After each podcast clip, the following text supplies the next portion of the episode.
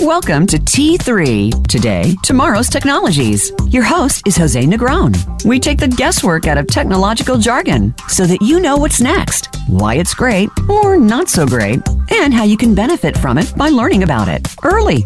Now, here is Jose Negron. Welcome, everybody. This is your host, Jose Negron on VoiceAmerica.com on the Variety Channel, hosting the lead technology show, T3 Today, Tomorrow, Technologies every Tuesday at 9 o'clock Pacific Standard Time or noon East Coast time. You can also catch us on Wednesday and Thursday and Saturday. Uh, check your local listing on voiceamerica.com, variety channel, for the T3 show. As always, I'd like to thank my audience when we get started. Our U.S. audience is growing, and our international audience is also growing. Uh, pleased to find out that uh, that audience internationally has continued to grow, as well as our U.S. audience. And I continue to increase it uh, week by week. So thank you out there. As a reminder, the purpose of the show is to integrate scientists and engineers and innovators, our tech audience, with the non techie folks. The purpose of the show is to have an interactive conversation and listen to what can be done from a technology perspective, from an innovation perspective, what kind of research is being done out there that will begin to change our lifestyle. Also, I'd like to invite experts on the topics of the show. Today's show is Technology and Innovation, the challenge to succeed. And I have a, a few questions I'd like to talk about today, and we'll address them. Why do some products survive the business market and others don't? Why do some products have a difficult time launching into the commercial product? And what is the current affairs starting a new product? My guest today, and I'm very pleased, is Mr. Brad Chase, a very well known scientist, optometry, neural, neurology, head trauma, neuropsychology, with specialties in neurovision, processing, and therapeutics interventions. Brad and I have known each other for God, uh, 10 years uh, Brad is an inventor with patents in protective medical equipment, diagnostics, and treatment therapeutics associated with the FDA licensing. The product today that we'll talk about that uh, Brad, Brad is trying to get commercialized is the new chromatic lenses, new neurochromatic lenses. Do I have that right there, Brad? Yes. I think so. Okay, uh, so let's start off. What is the neurochromatic lenses, and how are they going to assist the individual? Can you start off there? Get started. Sure. A neurochromatic lens is an invention wherein I use eyewear to essentially manipulate brain blood flow, to train, change brain chemistry, change the interactive components of the brain. It's the electromagnetic brain channel chatter, if you will, and to improve brain function. In accomplishing that, which is relatively easy, the first byproduct, which is what I was after to begin with, was to improve visual performance. As an individual, I was born with a severe kind of dyslexia, which did not allow me to learn to read until I invented my own lenses, uh, which was a long and difficult process.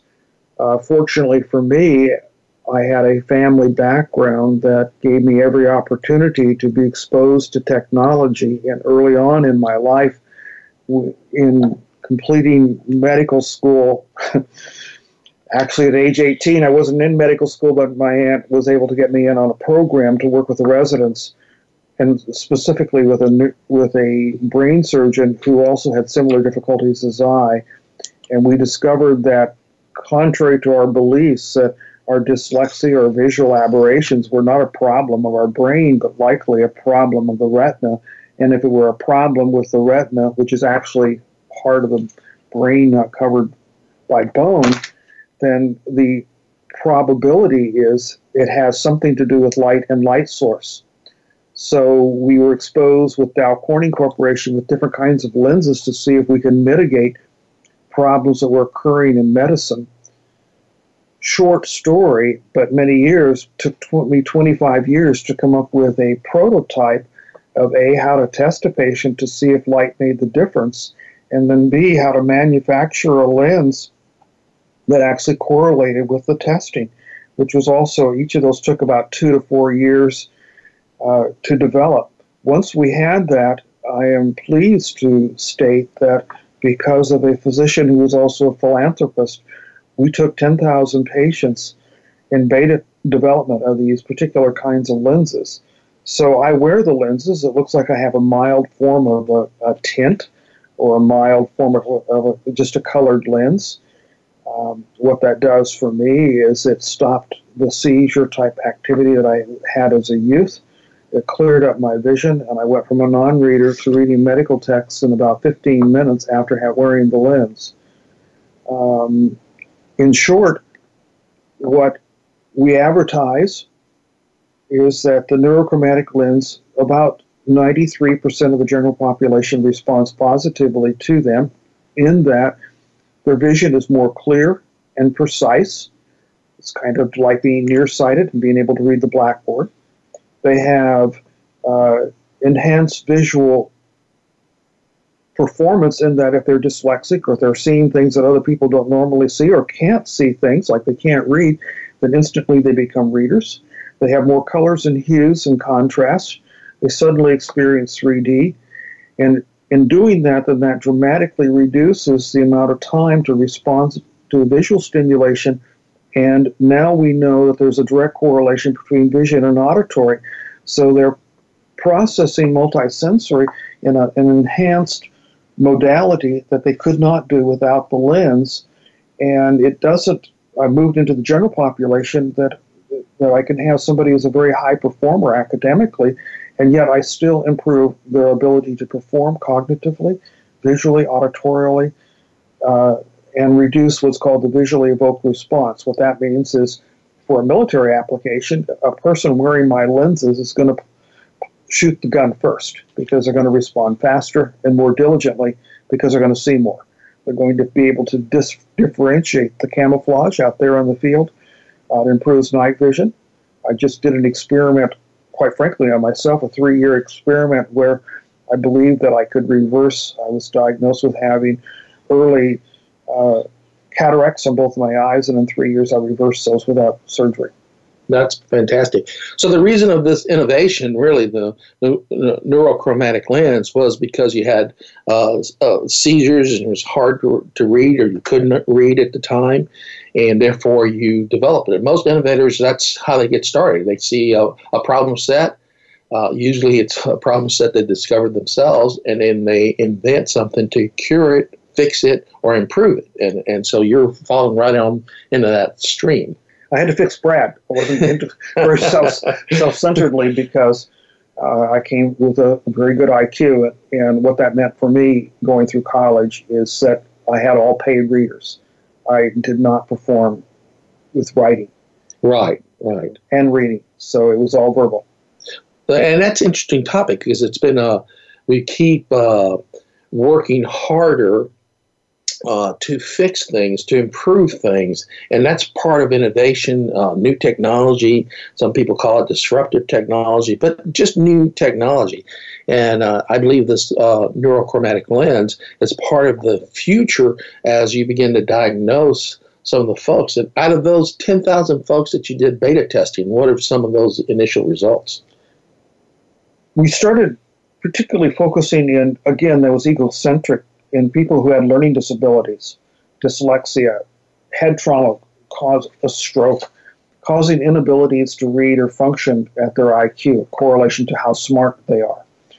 And what we found is that universally there was not a single patient that could not benefit from our lenses. So we did an initial clinical trial. We took 14 students who were performing at least two grade levels be below the, the, the minimal standard as established by the federal government the only intervention we did was to put them in our lenses. And within six weeks, all students minimally were performing at grade level with that intervention, which puts us into a very peculiar place. What does that mean in terms of special ed? Does, does our special ed program work as such, or do we need to put a patient, or in this case, a student, in the lenses and to eliminate illiteracy in our lifetime? I would advocate and have spoken at international reading conferences, etc., that this lens will, if used appropriately and put into school children's hands, we will eliminate illiteracy in the United States and Canada in 10 years. Well, that's a significant innovation there. Just to do that, because all the scores right now from high school on is that the U.S. is not performing at the level of the international students. Right. And as years go by, a lot of it is because they're afraid to read or can't read or they're having difficulties reading, and and just the society places them on the side, and sometimes we just run over them. Well, if you have a bright child and they cannot read, their mind goes elsewhere. Uh, and if you have a child who's just an average person, they try harder, but then you lose their spirit. We, in looking at early elementary education, where I spent five and a half years, uh, we lose a boy at second grade and we lose a girl at fourth grade. We lose that spirit, that natural inquiry, inquisitiveness, and joy of learning if they cannot read. Now we add to the complication of bringing in computers with the artificial light source, and that actually exacerbates for many of the students precisely what was indigenous that the light source coming into their eye obliterates their ability of their brain, i.e., the retina or their eyes, to properly interpret and respond to the data. So they lose their concentration. They lose the benefit of the information given to them. They realize, secondly, on auditory, they listen or they talk to themselves. a peer candidate for me, it's real simple. Do you hear your words when you read? If you hear your words when you read, you're not reading with your eyes, you're reading with your ears. And your body is not designed to do that. So, uh, I turn off the auditory yeah. so you so you can process and have all that concentration, and that's very very critical because we look at some of the behavioral problems, particularly in early grades, K six, and we think it's attention and we think it's family social problems within families or that's just the way kids are or we look at the bilingual influence and that we are teaching control we're not teaching subject matter largely what is happening is that the child is being stimulated in alternate ways other than through the visual system, which is what we are designed for primarily. So if I can improve that vision system, improve the concentration, what then can we do? Absolutely. So it's it, it's important for us as we as an innovator. I mean, you had a problem and you solved the problem yourself. Uh, the good thing is, as I find out, most innovators uh, while they start off by themselves, usually surround themselves with a team. I mean, I, I, just see that as very important because it's so difficult. It's first of all, it's a lonely road because no one believes that you can do what you can believe or can do. Uh, change is difficult to comprehend and accept, and uh, and the standards for some of the folks uh, become uh, very uh, steep as they're trying to uh, show different people who are non believers that their innovations can work. What are some of the experiences that you've had to deal with as you went along through this process? First thing you're trying to fix yourself, as it was my case, and I think with a lot of inventors, they're targeted for a problem that they see, is that they have very little experience necessary to bring a product to market. They have no marketing background. They do not have the finances, most certainly, to take it to market. Uh, they don't even know whom with whom they should surround themselves. So it's a learning curve to begin with. And in that learning curve, you bring enthusiasts and you bring people who have uh, opportunistic ideas and ideals. So you're forced into an area of leadership. For me, I'm more comfortable at that time being a scientist, and now I'm head of a corporation that's looking to be global and looking to be funded. I know nothing about what I'm doing and don't even know that I don't know anything about what I'm doing. So the initial problem is surrounding yourself with the right team. Second is surrounding yourself with the right information from that team and from others that you can make decisions on taking your product to market. Ultimately, that's the goal. You you have a target population that needs what you have. How do you get it there? And almost always that requires an enormous amount of finance. For me, in my profession, I look at 90,000 doctors in the United States of America who prescribe lenses. I have to A, get my product to them so they can get it to the patient, which means then for I have I have to now work in a university to create a curriculum to train them to do what I have studied for 25 years on my own. Plus, I have to learn how to communicate. Uh, can I take what's in my head and make that intelligible for somebody else to understand and appreciate? So it is a progressive and troubling because uh, the excitement of what you've discovered can be tampered by, gee, this is so big or it's so new. And oftentimes with a product, you are going to negatively affect the status quo. One of the biggest status quos, because I treat migraines and I treat seizures, uh, and I have phenomenal success, for example, in migraines. I have not had a patient. We have documented now almost 4,000 patients in my lenses. Not a single patient has had a migraine or has not had their migraine stopped in my lenses. That's a scary stat because if you look at the pharmaceutical industry with their investment on your television, there's at least one migraine drug or treatment on television right now that has billions of dollars in annual income. And I am a direct threat to that industry because I can prescribe and treat a patient for under $500 and and that patient never again will have a migraine. Wow. Uh, that's pretty interesting there. Uh, folks, today, uh, just to keep our audience involved in the T3 show, uh, please call in at 866 472 5788 or email me at today, tomorrow's technologies at gmail.com. Uh, we are talking about technology innovation, the challenge to succeed. My guest today is uh, Mr. Brad Chase, a very well known scientist, optometry, neuro- neurologist, a head trauma uh, neuropsychologist, an inventor. Uh, he's uh, he's done a little bit of all, and as we discussed, uh, the neurochromatic lens. Uh, he first started because he had his own issues he had to deal with, uh, a little bit of seizures, unable to read, and of course uh, he wanted to uh, progress and help themselves, and that's how he started.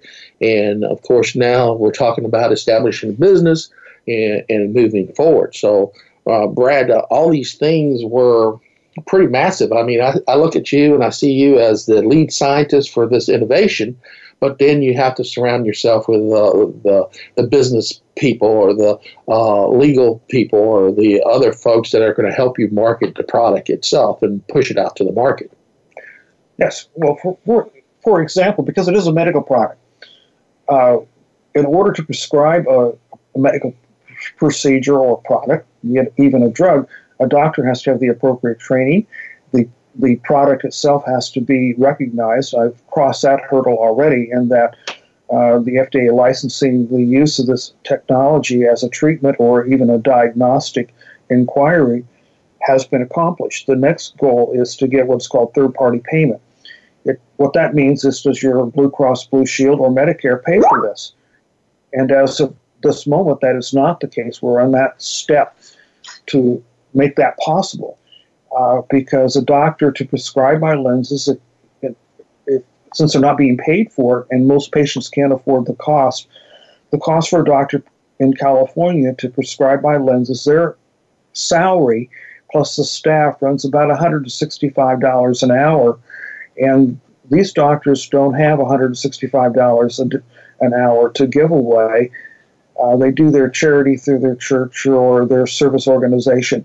So that's problem number one. That also means in the patients who most commonly need it, since this is an a response to like the more severe you have in terms of the retinal dysfunction, uh, the more likely you are to be impoverished, and it's multi generational. So in schools, we say, well, that's just those kids, and they well, they just have this, and they end up most commonly approximately 25% of the people who have severe dyslexia become incarcerated, largely because they may use drugs or other mood altering chemicals to control some of their aberration, but to treat an antidepressant. They can't function in society.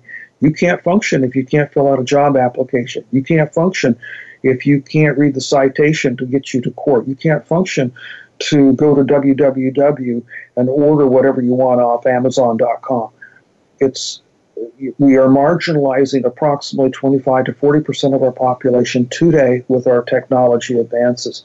Marginalizing in the sense that they cannot benefit fully from all the goodies that are out there.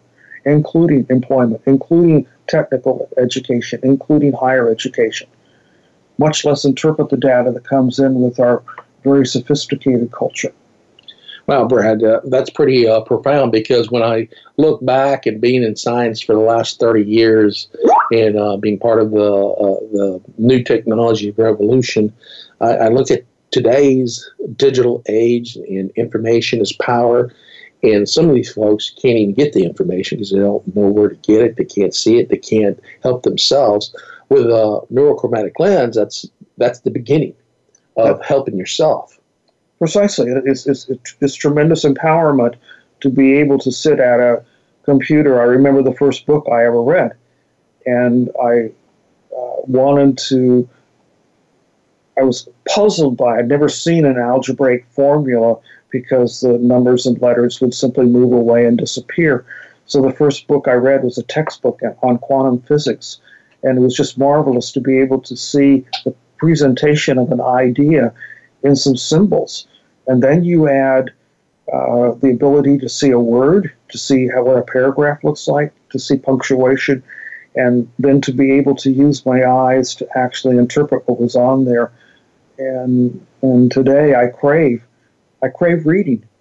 I never get enough time to read all I want to read, um, and, which drives my family nuts because I might find some silence time at two o'clock in the morning because I'm entrenched in the assimilation of knowledge.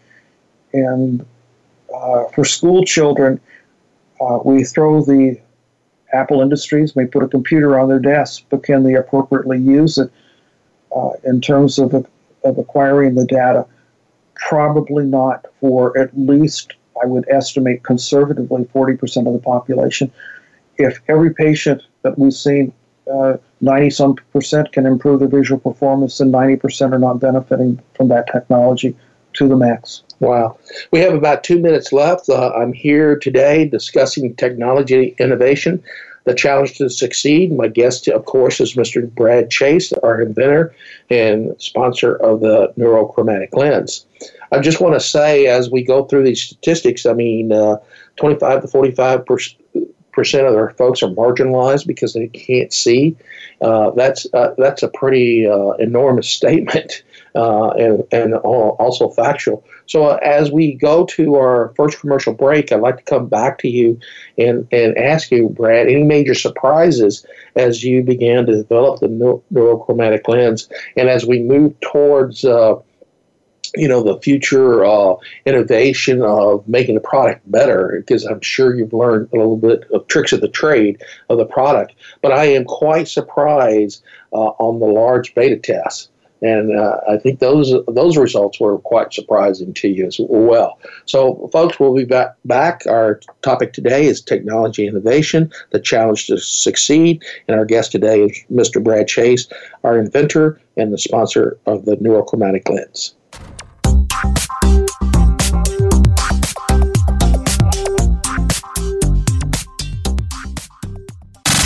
Have you friended us on Facebook yet? Why not? Just go to facebook.com forward slash voice America or search for the keywords voice America. Once you are part of our Facebook network, you'll receive daily messages about what's happening with our shows, this week's featured guests, and new happenings at the Voice America Talk Radio Network. And you can add your voice to the always active discussions on our timeline. Just go to facebook.com forward slash voice America or search for voice America. Divorce or domestic family issues can take their toll not only on the adults who are party to it, but also to their children. Sometimes separation or divorce are far better solutions than staying around a toxic relationship. Now there's a show that listens and provides solutions. Listen for Reclaiming Your Life with host Don Christensen. In this program, we discuss family crisis issues which can happen to anyone. Divorce with dignity is possible, and working together can achieve wonderful results. Listen Tuesdays at 10 a.m. Pacific, 1 p.m. Eastern on Voice America Variety. What's your coffee story? The one that defines who you truly are in a relaxing setting. It's where you share your memories, plan for the future, and talk about the now. My Favorite Coffee Story is here with host Aniko Samoji. We invite you to listen in and share your coffee stories too. Bring your friends or just stop by as we talk about coffee and the inspiring stories that touch our lives every Tuesday at 4 p.m. Pacific Time on the Voice America Variety Channel. Success doesn't come by chance. It's a decision to take a chance on you. Attending the university of choice is a goal, but not a guarantee. Dr. Cynthia Colon offers you the formula of going from good, better to best, and increasing those chances of receiving that yes to your dream university. Get the one to one attention every student needs to succeed. Tune in to Destination University, live every Wednesday at 3 p.m. Eastern Time and 12 noon Pacific Time on the Voice America Variety Channel.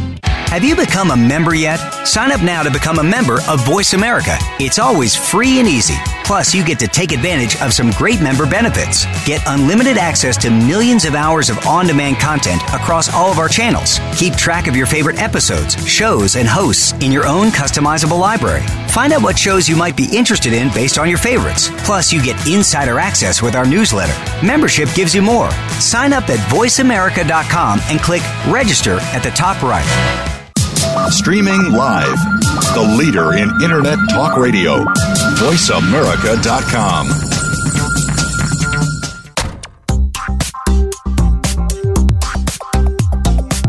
You are listening to Today, Tomorrow's Technologies. To reach the program today, please call in to 1 866 472 5788. That's 1 866 472 5788. Or send an email to today, tomorrow's technologies at gmail.com. Now, back to our show. Welcome back, folks. Let's continue our T3 program. Our program today is Technology Innovation, the challenge to succeed. Our guest today is Mr. Brad Chase, uh, the inventor and sponsor of the neurochromatic lenses. And we've been going through uh, you know, technology innovation and some of the difficulties, how he got started, uh, why he got started, and basically it's uh, self-imposed. He had a he had a dilemma he was facing. He had seizures. He couldn't read. He had difficulties in his vision, and therefore he he decided that uh, I've, I've got to help myself if someone's going to help me. And so that's how Mr. Brad Chase started his invention. Uh, and it's been, a, I can tell you, since I've known Brad for over 10 years, it's been a, a work of love and it continues to get better. So we're talking about the neurochromatic lens. Any major surprises on the neurochromatic lens? You said you had 10,000 beta tests. You had a, a couple nice doctors to help you and assist you as you develop your product. What, what are some of the surprises?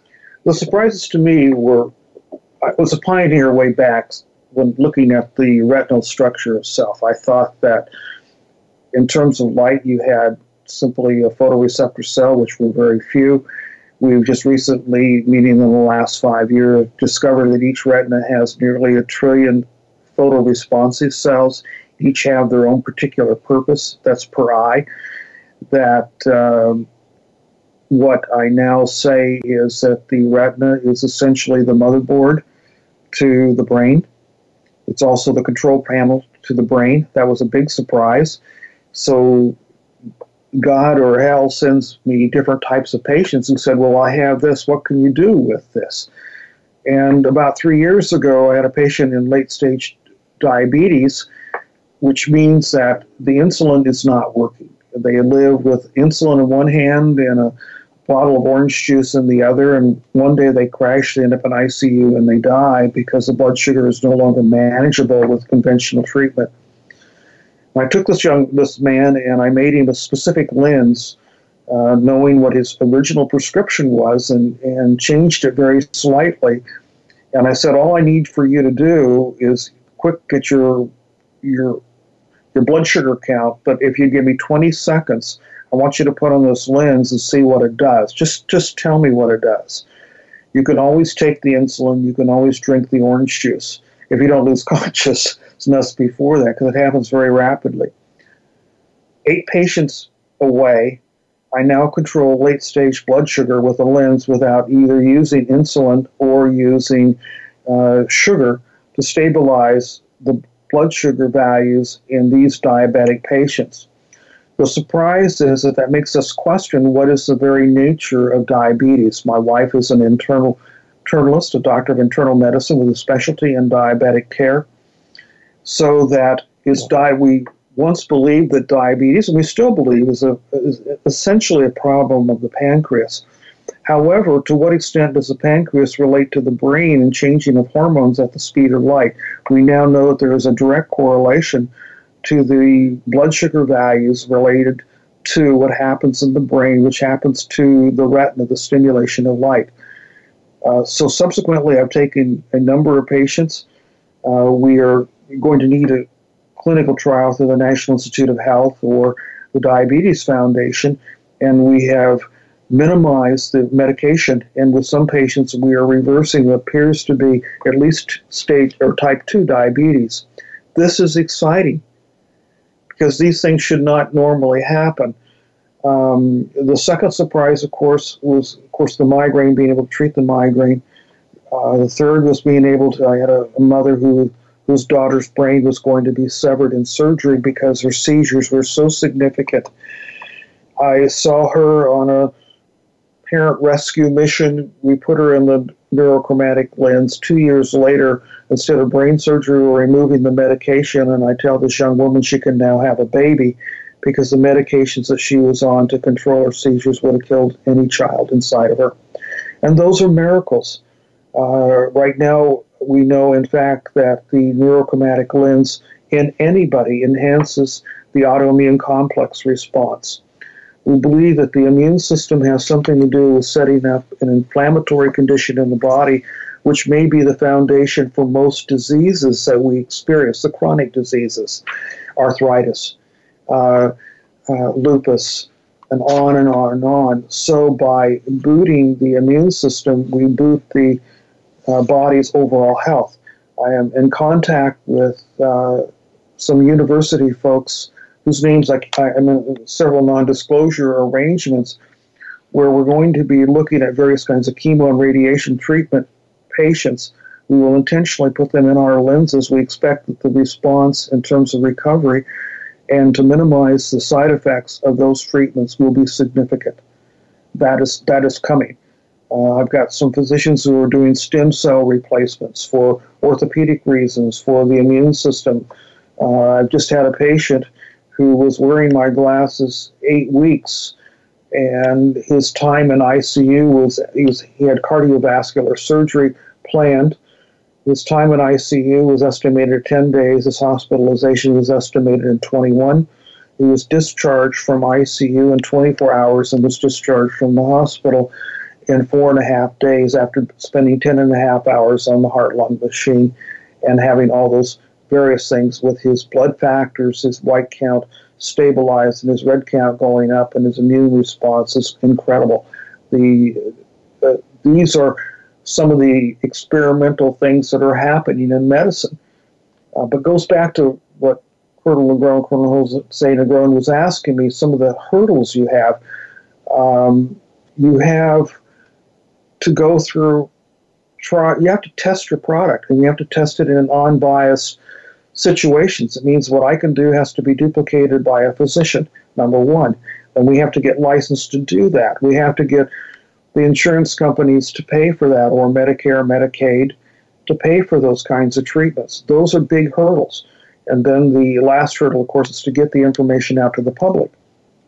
I had to make a decision a couple of years ago because i was my cell phone was being clattered with patients all over the United States. Well, I have a migraine or I have a child with this. What do I do? I can't service the United States. I have to service those doctors. So the estimated cost for me to completely launch in optometry ophthalmology is $50 million. That's not easy money to raise. Uh, you know, you just can't turn in your postage stamp book and get your $10 back. You have to have business, and business, when it comes in, they have their own agenda. Most commonly, unfortunately, is profit. But there's nothing wrong with profit. It is can you get the money you need to get the product to the public because uh, uh, the financial boom to this is is incredible. But it's got to be out there, and ethics, banking, uh, international law. I had a delegation from the Republic of China trying to steal it. They were in my office trying to take photographs of me and my products. I had a university do uh, some manipulation and trying to do some reverse engineering that I was working with in terms of research. And th- there are sharks out there. It's they're not sharks trying necessarily to be greedy. They're people out there trying to make a difference. And you have to learn to work in that ethical world without losing who you are and what you are. And that requires people around you who uh, share common dream, common value, and, and are willing to be first a public servant and then secondly an entrepreneur. Well this is the reason we call them mad scientists i guess because uh, people are out to get you one way or the other. Now they're not willing to let go of their inventions and it's a two-way street. There's got to be a balance. You have to trust the people around you because you need them at the same time uh, they need to protect uh, the invention so that you can move forward and market the product and, and, and go forth with that. What, what surprised me the most, Brad, uh, on the neurochromatic lenses is uh, diabetics uh, or diabetes right now uh, stage two and the ability to do that. I've always talked to you about the migraines. So I'm comfortable there in the seizures, but the ability for the control of the diabetes, also for uh, any type of uh, future surgery or issues there. There's so much to do, but the basic right now, and I think uh, what's most important for you is to get it out there as a uh, as a lens, uh, neurochromatic lens for improvement of vision. That's really number one when we when we say proven vision, you know, your eyes see. You're not. This is not an issue of blindness. Mm-hmm. Uh, it is that uh, you can uh, pass uh, most forty, all almost all children can pass a regular eye exam. Some will end up with a nearsighted prescription or a farsighted, but this has to do with visual performance. How well do you really see it? How sharp is the edge of the E on the eye chart? How sharp are the words on the page? And to the extent that I improve that sharpness, I improve the ability to understand what it is.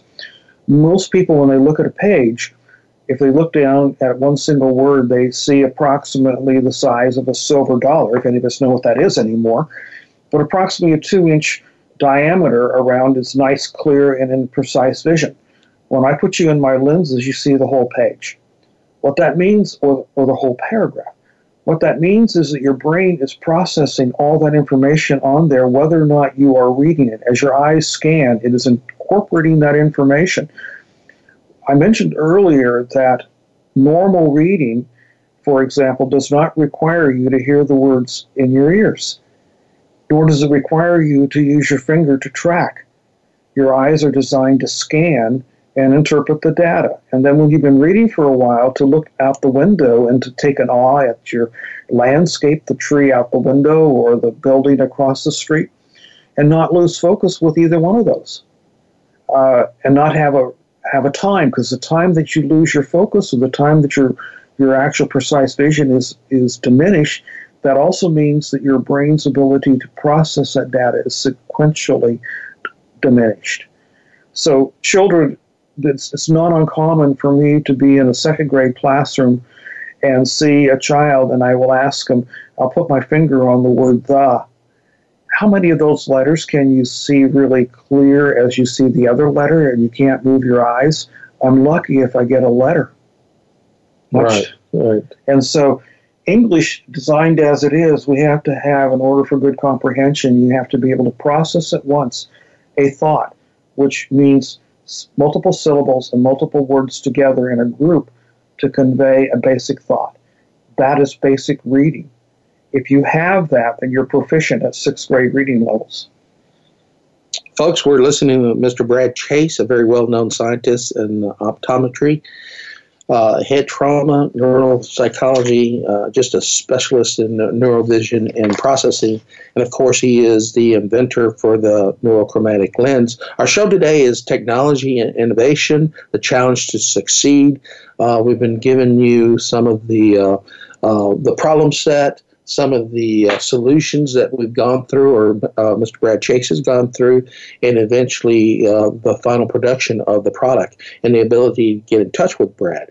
So uh, as we go on, let's talk about some of the benefits. Like we talked about the benefits of the neurochromatic lens in a very positive way, uh, from diabetics to migraine to seizures to just general surgery and ability to improve that, uh, the ability to uh, for to expand the business or to educate the public because uh, it's twofold. One is the patient itself and and of course, as Brad's indicated, he can't touch everybody. He's got to go through uh, uh, the doctors and, and t- uh, touching that. But I'm sure there are some uh, commercial companies out there do not want you to succeed. So that's the negative part. So uh, some of those uh, in my own world uh, from DARPA, you know, we're we produce disruptive technology. People don't want to believe that that technology works, and they do everything they can to kind of stop you one way or the other. Either they don't give you the audience, they don't give you the, the ability to demonstrate your capability. They just neglect you to the side and keep producing. I mean, you just mentioned the pharmaceutical uh, the uh, the eye care industry has got to be concerned about this because this is the next revolution. This is the next wave of improving uh, your vision and vision treatments. And, improving actually our whole behavioral performance. Yeah. Because our, our culture, you know, if you look at the evolution of the eye, the, the amount of cells and energy put to make the vision system work is absolutely incredible. Uh, one of the, Jose asked earlier, one of the surprises uh, I was treating uh, migraine patients, and migraines, when you see a migraine or sometimes a seizure patient, their temperature is oftentimes elevated. And I asked the question, well, why, why, why the temperature change? They don't have a virus or a bacterial infection. What's going on here? And that's where I was able to uh, uncover the notion that the immune system, whenever we are under stress, the immune system kicks in and then it has nothing to attack but the body itself. So you put people under chronic stress, you have a chronic immune system response. You, it's not surprising you end up with all sorts of different kinds of disease and ailments little children talk about. They have upset stomachs or they ache and they groan and they moan. They have all sorts of different kinds of ailments. And you get into the population of 30 or 40, and we're looking at various kinds of chronic diseases that should not have occurred. So, how we uh, I, t- I took cliche words that our worldview is more truthful than what we know. As, a, as our worldview is, so is our functioning. And one of my initial goals was to change the worldview from a neurophysiological point of view, which means that I'm changing to a certain extent everything about the body. Um, I had just just different patients, and I've gone and looked at. I have a little more than 100 patients at one time who young women who have difficult in menstruation, irregular periods or, elongated periods, which is horrible. It's, it's already, you know, we say this is a glorious time of growing up, but if it hurts, why have it? Uh, very pragmatic and being male. But when I put these young women in the neurochromatic lens, it works better than the typical medication they give, which is a form of birth control. So I stabilize the menstrual periods, I sta- reduce the amount of pain, which means am I affecting endometriosis in the end? The answer is yes. So these are exciting things. It's not the answer for everything because we have other treatments that we can do in harmony. Um, one of the things that has piqued my interest in the last year or so is our opioid problems. People do have pain. But what I've been experimenting with a couple of folks is okay, let's put you in the lens and see how well how much pain can you have? It's not how much pain do I take away, but let's see if we can maximize it so you have to take all this heavy duty medication. Well, I'll be surprised again that we do know the brain has it produces its own endomorphins, which is its own pain medication, and by triggering the brain to produce more of those during post, you know, post-operative or maybe a traumatic injury, here's another place where we ought to be going is, looking at uh, again pain management, and that was just it's it's sort of like when I had a used to get headaches. Uh, when the company came over, I didn't have a headache. When they left, I was miserable. So there's something about the way we focus our attention, and whether I'm changing the focus of attention in the brain, I'm certainly changing something, and that's that is tremendously exciting to be able to do that. And some of this, the way in which the body works, is helping me re understand again the whole aspects of what is light, what is energy, how do we use that? How do we encapsulate that? The the eye is the only tool we have to measure. I, I, say such bizarre statements as that no beam of light is traveling at a uniform speed. How do I know that? It's because the light, when it penetrates the retina, comes into the retina at different depths. It interacts with different cells at different depths, different parameters, and comes up with a uniform, uniform response at the optic nerve and the photoganglia response.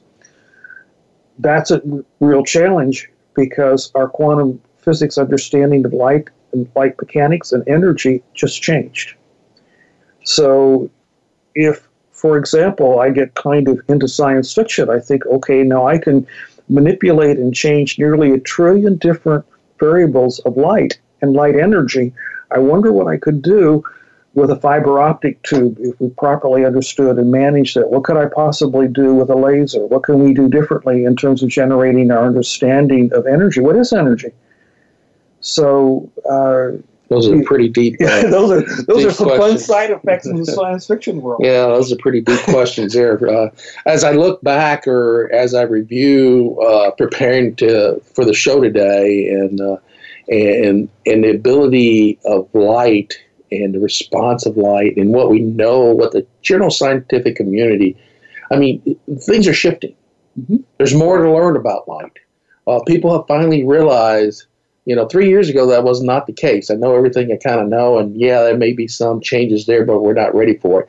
I think today we're ready for the change. Uh, people have accepted there is something there, and therefore they're studying it more. Uh, there's more uh, grants coming out. There's more interest interest by different institutions. Uh, that's what I noticed throughout my studies and just getting prepared for the show. Have you observed the same thing? Yeah. Sure, sure. The medicine of light is changing. When I first started, it was uh, considered, you know, if you're sick, go out there and get some sunshine. Yeah. Um, and that was sunshine was therapeutic. Or we changed the light bulbs, going to more full spectrum light bulbs and things like that. So that's where I started. And because my product looks like a tinted lens or looks like a mild form of sunglasses, ironically, they actually don't dim light. The way they are made, they actually enhance the amount of everything is more bright. So uh, a pleasant side effect that I had was I'd lost my night vision essentially, and in six weeks I got it back. So I actually see at night like I did when I was 15, 16, play hide and go seek if I so choose. Mm-hmm. And so our understanding of how light impacts us, and then how if our source of life is light from the sun, then that means this, the inquiry into what is light and its impact literally is life changing, and it must be. That's where we have to go as a culture, society, and inquiry to uh, experience. Certainly, I can guarantee experience a higher quality of life with my product, but there are so many other products. Can we make a better television? Of course.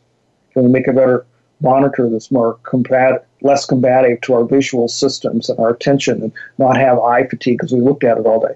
There's no excuse for computer vision syndrome, which means to get eye fatigue by looking at a computer all day.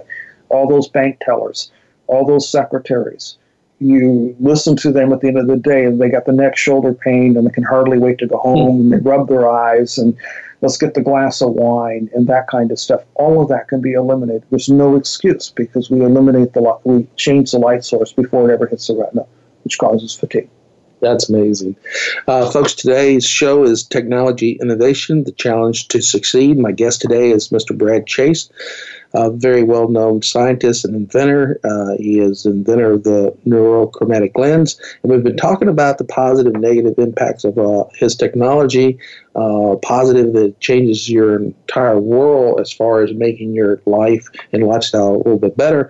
The negative part about that is you have uh, obstacles from either larger or other competitors out there that do not want your product on the market and see you as a direct threat.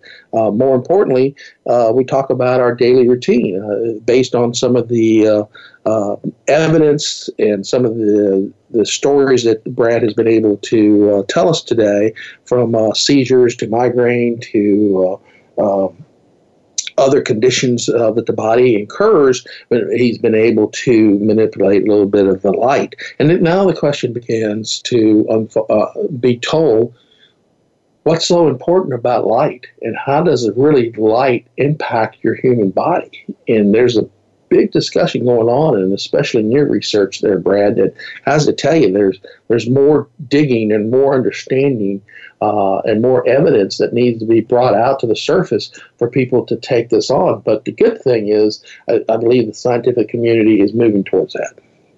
That's that's correct, and, and you make mistakes along the way. I, I'm, I'm friends with the two doctors that hold hold patent or portion of the patent that is part of the lens implant. You have used lens implants in eye injuries, but you most commonly use it when you uh, are taking away cataracts and you replace the lens so people don't need to wear glasses. The theory, in terms of developing the lens, that if, that all cataracts essentially were caused by uh, exposure to ultra, ultraviolet light. So what do they do? Is they they build a lens that takes out 100% of the ultraviolet light.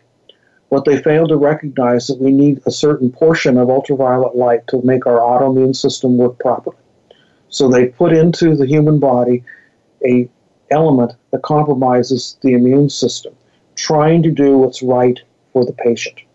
You get a pair of prescriptive lenses. You get a pair of your near side, far side, trifocal, bifocal and you most commonly will have ultraviolet protection on that.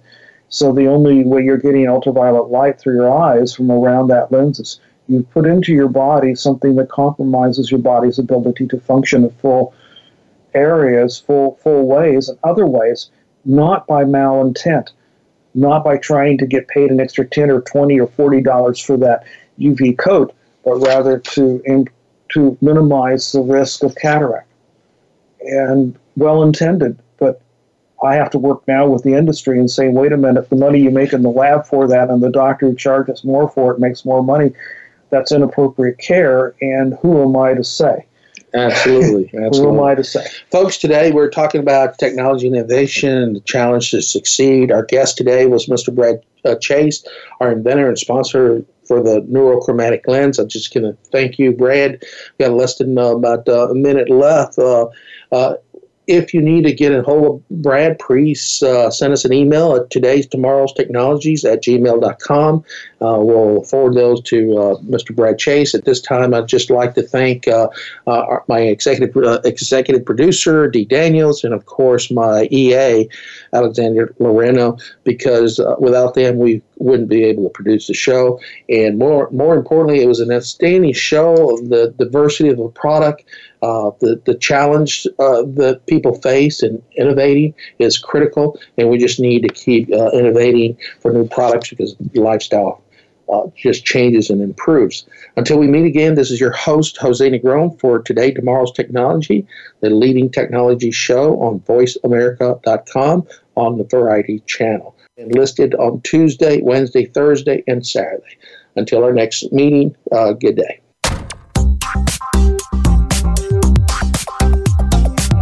Thank you for listening to Today, Tomorrow's Technologies. We hope you'll join your host, Jose Negron, for another exciting program next Tuesday at 9 a.m. Pacific Time, noon Eastern Time, on the Voice America Variety Channel. Enjoy the rest of your week.